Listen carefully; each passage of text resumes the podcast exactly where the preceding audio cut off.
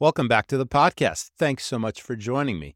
This week, I'm speaking with Doug Stritzel, the founder of Pickleman's Gourmet Cafe. This episode is all about best practices and the secret sauce, what makes a restaurant truly successful. We'll be talking about finances and key performance indicators, how to maximize your profit.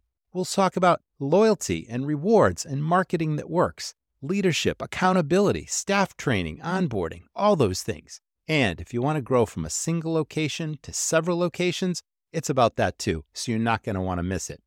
If you haven't already, head on over to restaurantrockstars.com forward slash profits. I'm giving away the top three ways you're killing your restaurant profits. It's a super eye opener. It'll give you actionable ideas that you can implement to improve, of course, your restaurant profit, plus a special bonus that you'll also find super helpful. So, again, head on over. Thanks to our sponsors this week. Now, on with the episode. You're tuned in to the Restaurant Rockstars podcast. Powerful ideas to rock your restaurant. Here's your host, Roger Beaudoin.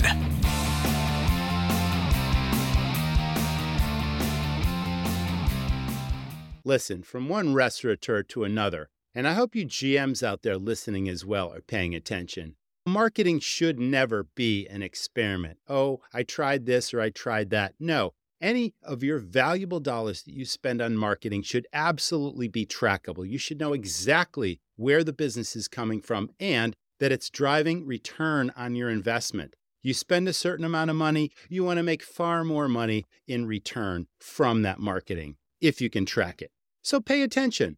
My friend Dyson runs a business called the Birthday Club, and his program is done for you because we know that everybody dines out on their birthday. It's a tradition, it's a celebration. But not only do they not come in by themselves, they bring many friends with them. They usually have free spending and large check averages. It's very profitable business. So why leave it to chance? Why let your competitors get all the birthday business? So again, the Birthday Club is a done for you program.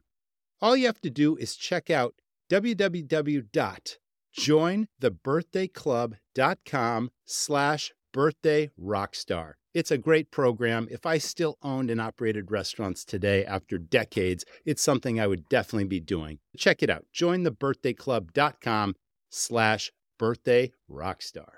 Rockstars, the busiest time of the year is coming. Is your staff ready for the holiday rush?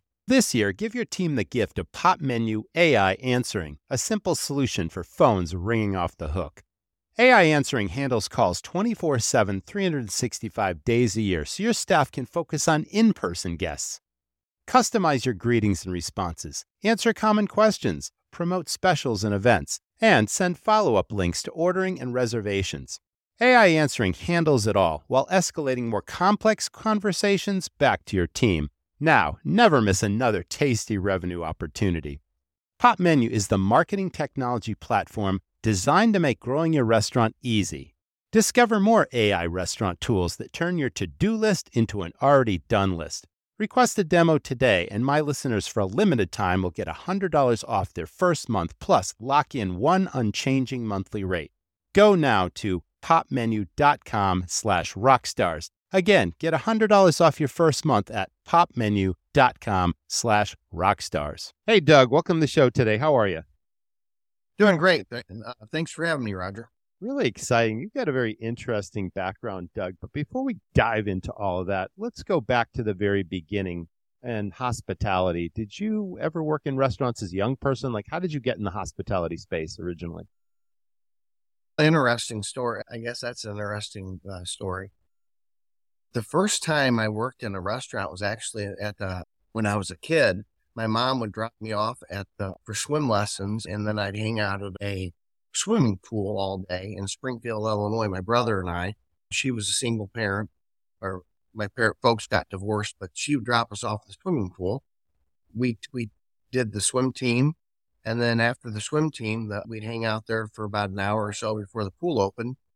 There was a little snack bar that served tombstone pizzas, hot dogs, and pretzels, the typical fare you get at a, at a public or, or actually it was a little private pool. But nonetheless, they needed help. And they needed help in the little con- concession stands. I was an eager young man and had already had some experience making some money at that point by picking up rotten apples in my yard so I could get an ice cream cone. But, uh, so I worked there. I made about $2.35 an hour. But even then, at that age, when the tombstone pizza was cooking in the little oven, about halfway in between, check it, and then I'd always spit it. I wanted to make sure that customer had, it was important to me that it was as good as it could be. Well, so I, so point I of pride, it huh? so, so brown just right. And then, then when I did a hot dog, it was crazy. They'd throw you in jail if you, if they did this to a kid. But I used to put the hot dog on the grill and I would slice the hot dog down the middle so I could flip it over and get a little good little sear in the middle of the hot dog. So just really had a kind of a knack and a passion. I love food.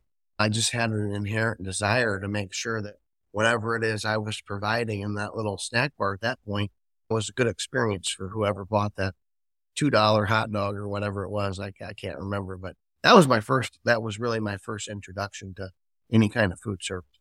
So then you got more serious because you've had quite an illustrious career with some of the leading brands in this country, if not the world. How did that all begin? What was the stepping stone to that? Again, I was in college, so trying to figure out my path in life. At the same time, again, I still I enjoyed food, and back then I had some friends and, and things that would, would work in restaurants.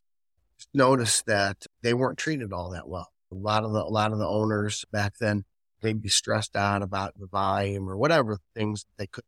They just didn't have a lot of coping skills, and there wasn't a lot of culture around probably to help them through that. I, it's some of the, the just the lack of culture and the lack of a team environment. It uh, to me, it, it, I saw an opportunity because I believe that I could build a better team. And although it can be intense or pressure running a restaurant, I knew that through teamwork and the pop, the proper culture, the proper environment, I felt like I could build a build a solid team of people that could accomplish some pretty good things within the restaurant without yelling. And then people, could you imagine if, if you had a restaurant full of people that were, everybody actually enjoyed working there and they're working together and there wasn't screaming and shouting matches every night? Who could have thunk it that that would create a better environment? And, and I believe in a lot of cases it, it tends to lead to higher sales and more success. I would absolutely agree with you. Now we're talking about different things, and it's a paradigm shift because a lot of businesses or companies in general have a mission, and that's what they believe should happen versus the company culture that you're talking about, where everyone feels the vibe of the place, they enjoy working together. And we're all on the same mission. We agree that it's all about serving the customer and having your point of pride where you want to serve everything as perfectly as you can with true hospitality. But there's a huge difference there. But I think what we're really talking about is leadership. And I know you believe in leadership. So can you tell us about your leadership philosophies and how you institute that across your growing chain? Yeah, I don't know. Ways back, I, I read the book, many books. One of the ones that really stuck with me was Stephen Covey's Seven Habits and Highly and Yep. highly effective people. Seven Habits of Highly Effective People. So in that book, my biggest takeaway was you can teach a man or you can give a man a fish and feed him for a day, and, um, or you can teach him how to fish and feed him for a lifetime. My leadership style really is just to empower people to be able to accomplish the task that they have at hand, have fun while they're doing it. We have to have fun with what we do. And I think that throughout the brand that I have now, Pickleman's, the food is good. People feel people feel really good about the product. Then you package that in an environment where we have a, I call it 80 20 rule. Actually, when I teach it, I, I actually call it, it's about the 95 5 rule. You, your management teams, your leaders within the restaurant, they really need to have, they need to have their head on a swivel. What they need to be finding and then what they need to be focusing on are the little thing, the little details, specific details that are going well. Recognize those details in a in a nice way. Say, hey, that's a great rep job. You re- you recognize those specific details, and then that's what guarantees that type of performance continues to happen. And what it also does too, as you're giving all, as you're giving them all that positive feedback, is that's that builds up their emotional bank account with all these positive interactions between you or between the manager and the employee, depending on what at what level and, and where we're at in, in, in the whole relationship. But that builds that emotional bank account up and, and, in a comfort level. Whereas when you see an opportunity, and that's how we call it in our company, we call it an opportunity. We don't call things that that's back to like kind of the fabric of the culture. They, they say you give positive feedback and corrective feedback. I don't call it corrective feedback. I call it, Hey, we found an opportunity. So we're working on the opportunity a little bit. That way it's really trying to use the language in, in a positive, always in a positive way or a positive direction. We have fun while we're doing it. I love the three words. I really love what you said empowerment, opportunity, and fun. Because I think those three things combined, and I'm sure it's happening in your organization, that it's leading to longevity and lower turnover. But creating opportunity for people means you're rising them up in your organization, giving them additional responsibility, showing them that opportunity, but then not criticizing negative performance, but giving them chances to make mistakes, showing them the right way, and then incentivizing them for top performance. Is that happening in your organization? Is that how you'd sum it up? I, yeah, that's how I'd sum it up. And you know that I call that just being a coach. Oh, that's great. Yes. Yes. Every leader should coach and uh, recognize talent in others and then give them additional responsibility. And not everyone wants additional responsibility. Some people may be A players in that job. They're perfectly happy in that job, and there's nothing wrong with that. But then recognizing those people that just have a passion for the business, they want to learn. And you can see that when certain people really what they're doing and then you ask them, would you like to keep growing in this organization? And if they say yes, it's they don't want to let you down and they take that point of pride. And it's amazing where people can go in this business without even a formal education, just having that belief in what their confidence level, having a mentor or a coach like you and the people in your leadership positions. It's amazing how you can grow a business that way. And I know that's what you've done because you've been able to scale your business. Let's talk about the vision and the brainchild for Picklemans because we haven't mentioned this yet, but you are the chief operating officer of Jimmy John's. You've got obviously experience with Tim Hortons and with Wendy's. Again, these really leading brands. And I'm sure you learned incredible operating procedures from that, but then you also took your own. I think this is missing and this is what we could do better. But let's talk about the vision and the brainchild and how your whole business started. Pickleman's uh, the purpose really when I started it. I took all that experience from the past and and it really was. You look, I looked around and, and as a cuss consumer, there really wasn't a place where you could go and you could really cut. You could really expect no matter what you got, and you were going to get something that was really good. The first thing really with my brand was to take whatever it is we serve. It's got to come through my palate, and and it's got to be a good experience for me and then w- with that, it also has to be healthy enough. I would want to serve it to my mom or my grandma or my kids. Taste good, healthier food, and in a fast and in a fast delivery. Because really, to be successful in this business, you have to understand throughput. So if you have the quality product that tastes great, and then you can execute it, and you put that in a really nice environment where people or having fun, high fiving and winning. I think those are pretty much the combinations for success that I was, the vision that I was looking to go towards. Now, I know you're a big believer in systems, and now we're talking about throughput, and that's all about efficiency and how do we serve each customer with consistency, but quickly so that obviously we can optimize our sales and lead to success while delivering a consistently great experience but that that involves so many details along the way and i know you mentioned that you're all about clean responsible healthy food products that you're bringing into the restaurants. Does that mean that the prep procedures have to be any more involved than they are? Like let's talk about how you achieve throughput but with simplification so that the efficiency is there. Big difference really is a lot of the products we're putting on our cold table we're preparing beforehand. So we make our dressings from scratch mm-hmm. daily. We make our chocolate chip cookies from scratch uh, daily. And then, so it's setting up par levels, getting your prep levels established. So the difference is really we have to prep things that most companies have to open a can lid for and pour it into a container with. So what that does is that takes a lot of the preservatives out of it, food colorings, dyes, things that shouldn't be in our food. It that so that kind of gets our But then when you get to the track to run the race, and I, I say when you're making the sandwiches, where you put the food out. We have an assembly line fashion for our sandwiches that, you know, and then we've got two conveyor ovens for a pizza and a sandwich so that the product starts and then it goes through the oven and it's finished on a cold table. On the next cold table, then, it goes right to the sandwich. But the thing is, is that's where the sandwich goes. So as the sandwich is doing that, the pizza goes through another oven that's on bottom and that goes to another little funnel where the pizza comes off the belt and then goes to another area that's not far where it's cut and packaged. Then it goes to that funnel where the point of sale system is. Then you have our salads, soup. And now we have a mac and cheese bowl. Those are coming from a hot table area and another cold table area. And they have another kind of a unique path and they all go right to where that POS system is. Um, so you have four different buckets, if you will, feeding the place where we bring it up. We can do as many as we, we can get a, a sandwich off the table every 10 to 12 seconds if you really, if you really got, you really got that assembly line flowing. So it, it allows for that high volume in a short period of time.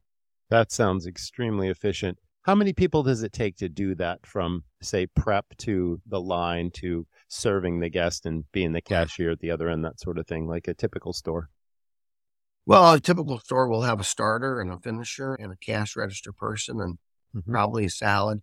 You, we can, it depends on our volume. We have stores where we can run it with four or five people that are in store to, because of the way that the uh, assembly lines are set up, you can put in a second person at each of the stations and really, you know, turn up your, your potential of throughput through adding another body. So you can see in, in one of these stores, in the slower times, we might have one person and the manager all the way up to 10 people in store and, and, and eight to 10 drivers. Okay, awesome. Let's talk about early challenges. When you first started the very first location, can you remember back any obstacles you had to overcome or things you didn't anticipate or expect? Or what were the bumps in the road before you started to find your way with this concept? Because obviously everything needs to be dialed in and, and all the different systems and I'm I'm quick to say that there's a thousand details to this business and probably a lot more. Tell us about early challenges. First of all, I was really blessed to have the opportunity to have the experience I had when I went into this. So that gave me a leg up. So I was a pretty a pretty intense operator, if you will. And oh yes, I I write procedures, wrote most of them for Jimmy John's, and, and re- redeveloped a, a few training manuals and did food cost systems for every company I worked with. That was planned out really well. One of the, we did start with coffee, and that's how we got the Pickleman's Gourmet Cafe name. And really, I found that where we were located, coffee wasn't really the best idea for our typical, uh, for our brand. I found that the college students would get up just in time to uh, be about five minutes late for class. I remember so those days. As they drove by my yeah. first location, they didn't they weren't right. stopping for coffee. I didn't have a drive through either. Yep. So we ended up taking the coffee out, which made actually made the operations better and it made it made us we were able to more focus on the food and what really makes us special, which is our sandwiches and, and, and unique flavors.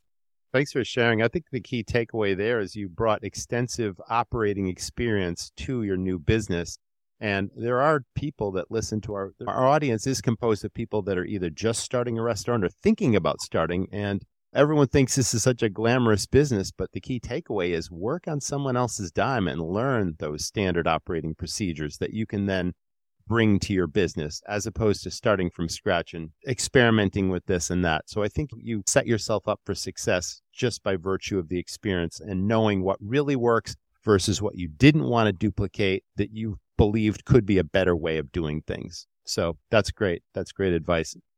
What makes your company so successful right now? What would you say, though, the foundational elements of your success have been and continue to be?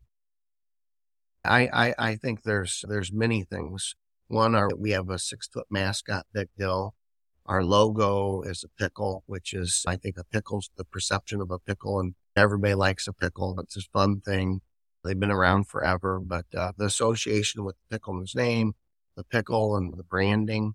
Another thing really is what makes it so good is the people. We have, I, I think it's a give and take in life, right? Any good relationship there, everybody gets something out of it, good things out of each thing. So when they when you work at Pickleman's, the employees, I, I think they appreciate the quality of the food. They can taste it. I think it's because of the quality of food and the ambiance. It's not a sterile environment. It's a comfortable environment with a nice ambiance with great food. And the people that work there truly love they, they like to eat the food. It's not uncommon that then managers that they'll eat there every day, and then on their day off, they're in there again and eating again. I, people eat it two or three times a day in some cases. When you love what you serve and you believe in the product that you have, it makes it uh, easier. You feel good about it. It makes you, it makes, it gives people an opportunity to really perform better rather than if you're trying to sell some gimmick every day with things that you don't personally care for yourself. So it helps to be a end user and or an end enjoyer of the of the product. So I, I think that in itself with the people, it's just a I don't know. It's like a bond. It's some of the people that that of a lot of people that have started here from the day one in some of these original stores that that that have in fact most of their management team still intact a decade later, which is amazing. That sounds like a magic formula for sure. Going back to the pickle thing, my wife has this sort of phrase she uses from time to time, and it's all about value added or guest service, and it's give them the pickle, right? It's it's something extra that people appreciate that they don't necessarily expect, and it's it's just a it's a warm and fuzzy thing that that's added value, and that certainly well, sounds like what you're doing. And actually, we don't even give them a pickle, but they can get a pickle on their sandwich, and if they want a pickle, they can add a pickle, but Mm-hmm. One of the, we would occasionally get some, hey, why don't you serve a pickle with this? And I said, honestly, only about 25 to 30% of the people actually want a pickle. And if I price the pickle into the sandwich, then the majority of people would be getting something that they really don't want to have to pay for. So ours are a la carte and, and the pickle itself is, it's not really about the pickle, but yet it is about the pickle because that, that great big pickle, it's like a stamp of quality. Yeah, sure and you got the six foot pickle standing outside, right? Fun with him is he's been Santa Claus, the Easter Bunny, and you oh, know wow. goes to uh, uh, kids' birthday parties. But coming out of the coming out of our whatever side you are, whatever, however you believe on the pandemic, it was hard for everybody one way or the other. And our pickle brought a lot of brought levity to kids and families. And I think, it, I think it's a big enough this walking green monster that can be wears a jersey with a number it just takes your mind. I think it helped take take people's minds off of some of the insanity that society went through. Absolutely, and it's certainly a draw for kids and families as well. It's another good idea having a mascot. It's all part of branding, and and clearly you're you're a strong brander as well. Now, I know you're a big believer in atmosphere, ambiance. Talk about the vibe of the stores. Are they all consistent? Do they all look the same? Do they have community focus depending on where they're located? But overall, give us the vibe. Running a restaurant is a marathon of management. You're constantly managing customers, employees, vendors, menus, marketing, and the list goes on. But don't forget the essential element managing inventory, a crucial factor that can make or break your success. Listen, Sculpture Hospitality is the secret ingredient you've been missing. They don't just manage your food and beverage inventory, they blend expertise with technology. They take your inventory, sales, purchases, everything, and transform it into a roadmap for your restaurant's success, painting a vivid picture of your profitability. Their range of service options will meet your needs and your budget. Are you looking for a hands on full service solution using one of their inventory experts? Or do you prefer sharing inventory responsibilities or even a self service option? Sculpture Hospitality services are like a customized menu designed to your operation. Take charge of your bar or restaurant inventory today. Get a free, no obligation inventory consultation from Sculpture Hospitality. Visit sculpturehospitality.com slash rockstar and discover their inventory solution that matches your needs your budget, and your success. Yeah. They have a uh, warm feel. There's there's a tie-in to the local community, so they'll have some artwork, some iconic picture of, on the college campuses. And as an example, at Mizzou, they played in this huge football game in 2008 when Jeremy Maclin was playing on it. One of the best seasons they ever had. In that store, we have a picture of the stadium and the clock, and so we try to we each of the locations is going to have a tie-in with that local community or mm-hmm. whether mm-hmm. whether it's a, a big iconic venue, Madison Square Gardens or something of that nature, whatever it is that's in that community. So that ties into the local thing.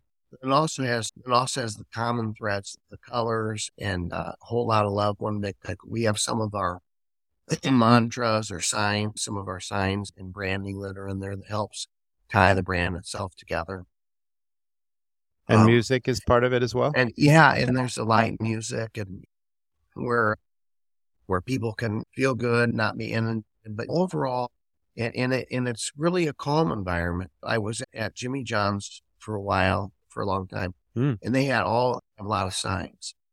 So Subway, there's there's certain vibe. This is more like a, I was going for more of a more of a you went into a or a, a mountain town and you went into an old saloon that had been there forever and with the wood. And so the original sign was to be like really warm, inviting, like you're in a mountain town with a bunch of really nice, I have wood caps that are big, thick wood caps on the top of the service line where people walk down and a granite counter. Um, the ta- the chairs are old school chairs that literally these chairs last forever. I think some of these, some of the chairs, I haven't even seen one of one of these, one of the original chairs break. Um, because it's old wood schoolhouse chair. that, Solid though. uh, yeah. Yeah. Oh just yeah, schoolhouse solid chair. Oak, Very nice. yes, solid oak. Yeah. But and then and ta- then the tables of the butcher block tables, um, Nice. just really indestructible things in a tab in in a nice uh, woody kind of environment with uh, with some red and some yellows. Just clean, not too busy. I don't know. It's all about balance. So you have to. It's got a little bit of just the right balance of things in there. So it's hard to articulate, actually. No, I think you brought that to life. I got a sense of walking through the door and the warmth and the vibe. I think you brought that to life for us pretty well. So let's talk about back in 2006, you founded the first store. And how long did it take before you started to scale it? And what did it take to go from one store to five to 10 to 29? Let's talk about that process because, again, a lot of our audience may be single independent restaurant owners. They think they've got a really powerful concept, but it's, I want to grow this thing. I don't know the first thing about franchising. I don't know the first thing about having five company owned stores and how am I in one place? How can I be in five places at once without solid leadership team? It's there's a stepping stone process to this. What was yours like? In 2005, we actually opened. It's Oh. October. I had a couple Uh-huh. months before 2006. Yeah. Yep. One of the toughest things in the restaurant business, really, there's a lot of things. But once you get your concept down or you know what you want to do, really, it, it, it's going out and finding the, pro- the food and the products at a price where you can make it work. The cost of things are so high. It's, it's very challenging to take street price and then turn that into a give and, and then, then create the sales price, which is and try to be competitive in the market and then have a have enough margin to have profit. So it's a it can be tricky. So you really hmm. have to be good at the figuring out how to negotiate your food. In my case, I had a story to tell. I said, "Listen, I have all this experience. I know you you want to sell your turkey for four forty nine a pound. However, that I I know that other companies are buying the same turkey for two ninety nine a pound, and although I'm not a thousand store chain right now, I need to be. You need to get me closer to where they are. Otherwise, I, you can't make it. Knowing where that food cost is, and then also from the get go, you really got to have your recipes built and know how much the portion sizes and how much that product's going to cost every time you make it or every time you sell it. That way, again, it's setting, then setting your prices at a margin where you're, you account for your food cost, your labor, uh-huh. your overhead and all, and all the 50 other things you have to account for. So in the end, when, when it comes time to, to pay all the bills, you've got enough money and, and you're, and you have a little bit left over so you can pay yourself. So it's, it's difficult. And then being the only one that, that has the vision, it can be a challenge because you're the standard setter. So you have to be prepared to train and teach to all of the staff and in all the different positions how to get it all done. So we talked about negotiation here. I learned a long time ago you don't ask, you don't get, and that's something you have to do constantly with your suppliers is be a negotiator, be always looking for say comparable quality product that maybe is purchased by a large supplier at a, a greater quantity, so therefore they should pass that savings on to you. It's I see a lot of operators that just keep on keeping on without keeping an eye to the bottom line, and that is absolutely essential. And that that came clear w- with what you just said for sure. Do you work with multiple vendors? Do you have an exclusive with one just for economies of scale? Like how does Pickleman's as you continue to grow maintain leverage with suppliers, but yet consistent quality and strong pricing? We have one food purveyor who, who consolidates the food from various manufacturers. We have a lot of different manufacturers that we have deals with and contracts with. And then, then our food provider, purveyor, you're typically better off if you just have one. So you can consolidate that, use the volume, and then neg- negotiate uh, the best fee mm. structure you with that food purveyor.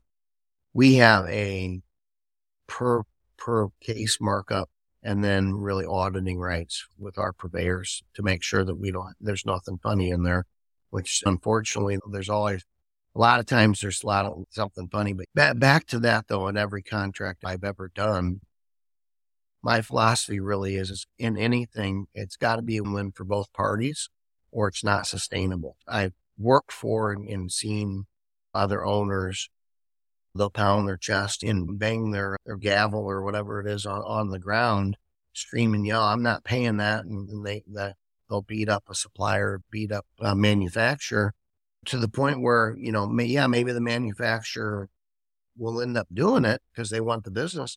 But it, you know, I think what COVID taught everybody actually was those people that had contracts that were too good didn't get their food.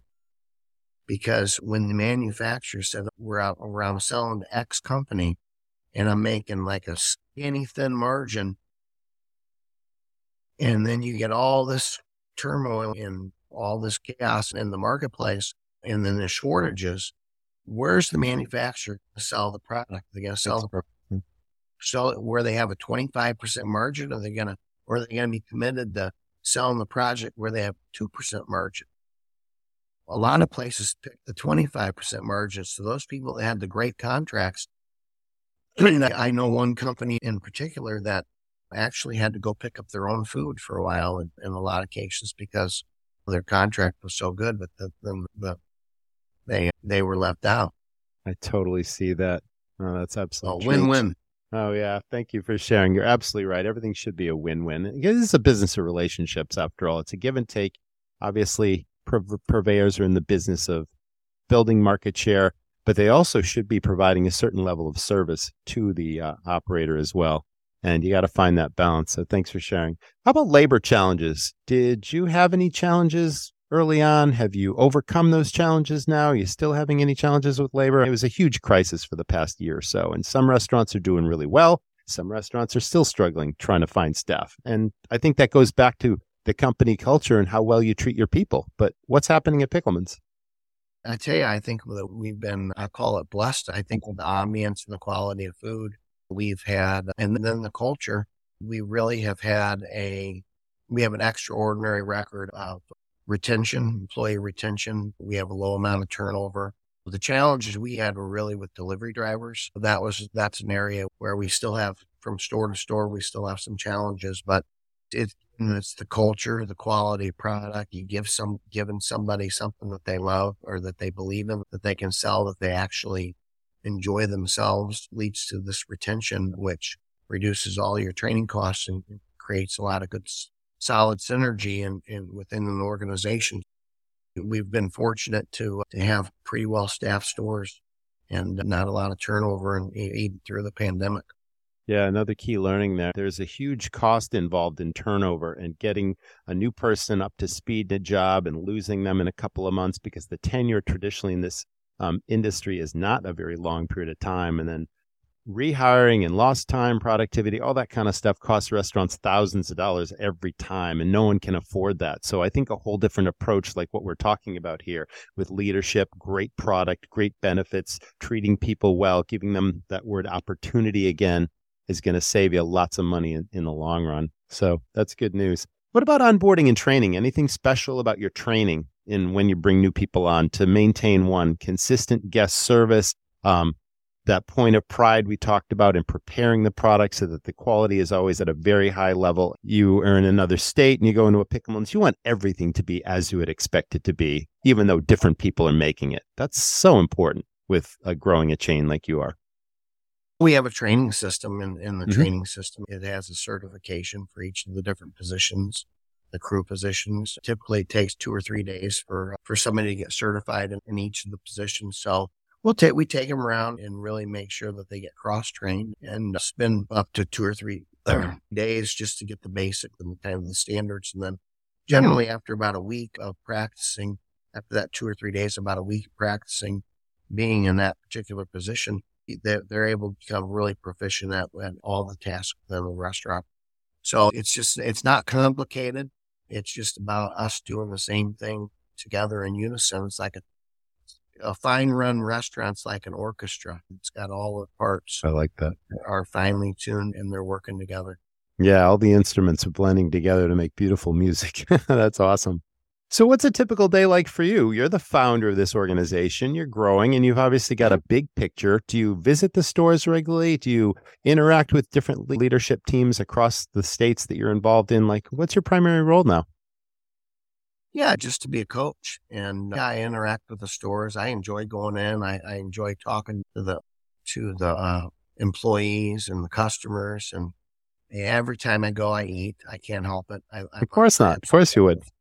Yeah. You know, there's nothing better than one of those cookies coming out of the oven. Hot and um, so yeah. what happens when I go in there is I tend to hand out too many cookies and uh, I shake a lot of hands and, and try to, uh, you know, try to just uh, pick or find things that, you know, that people are doing great and, and recognize them and, and give them some high fives. And if I see anything that's an opportunity, I like to try, I try to provide, provide a reason why, why we do things a certain way or whatever that particular case in case was what I. And then I'll tell you what I do in, in, in the, the tendency. One of the things that happens when the founder shows up is everybody's, oh, they want to, they get excited and they want to cater to me. And I say, look, listen, I said, I am the last person in the world you need to cater to. In fact, I want to have your worst experience because no matter what happens to me, and I'd rather have it than anyone else, whatever happens to me, I'm coming back tomorrow, no matter what.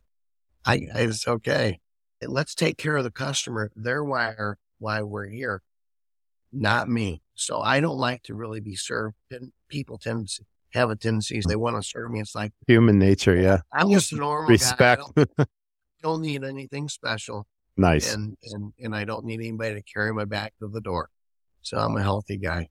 Yeah. It's, it's just, I, it, it's about taking care of the guests. It's really about taking care of the employees and, and catching them doing things right from the top down.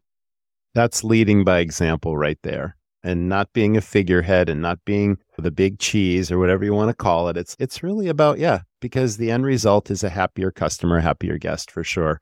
But that's terrific. How about marketing strategy? What really works for Pickleman's? What have you done that, that you continue to do? Let's talk loyalty program, social media. Tell us about what really works for you. We have we have loyalty program, just like everyone else. We have coupons, just like everyone else. So we have got the digital things. We've got Big Dill. We have some animation that we've done with Big Dill. So we got a lot of things in the bag there. But really, truly, what st- what sets Pickleman's apart is, is I think it's a grassroots marketing structure that we have set up. It's we coordinate. We look at that delivery area we coordinate it out in the zones and then, and really it's getting out running for president. So it's, it's finding a reason. I used to find a reason every six months for me to go back to the hospital and visit all the nurses stands and, and, and either take them a cookie or tell them about something new. So I, I almost, it's like creating a reason for you to go out and tell the other business owners something new you're doing You you don't you want to just come up with a reason. Why is it that I can go out and I can shake more hands? It's so it's that grassroots marketing strategy, which which really is priceless because all the digital money in the world cannot is not going to reach the 50 businesses that are closest to your front door, as well as walking in there, shaking your hand, talking to them, and then giving them a card, telling them about the loyalty program, maybe giving them a pickle buck, and then getting the mascot out there. The the the six foot walking pickle is an eye catcher. Yes, um, that is grassroots. So getting that, getting the Big Dill out to different charity events, different local community type events, going at the tailgate at the football games. You, can go to the high school football games.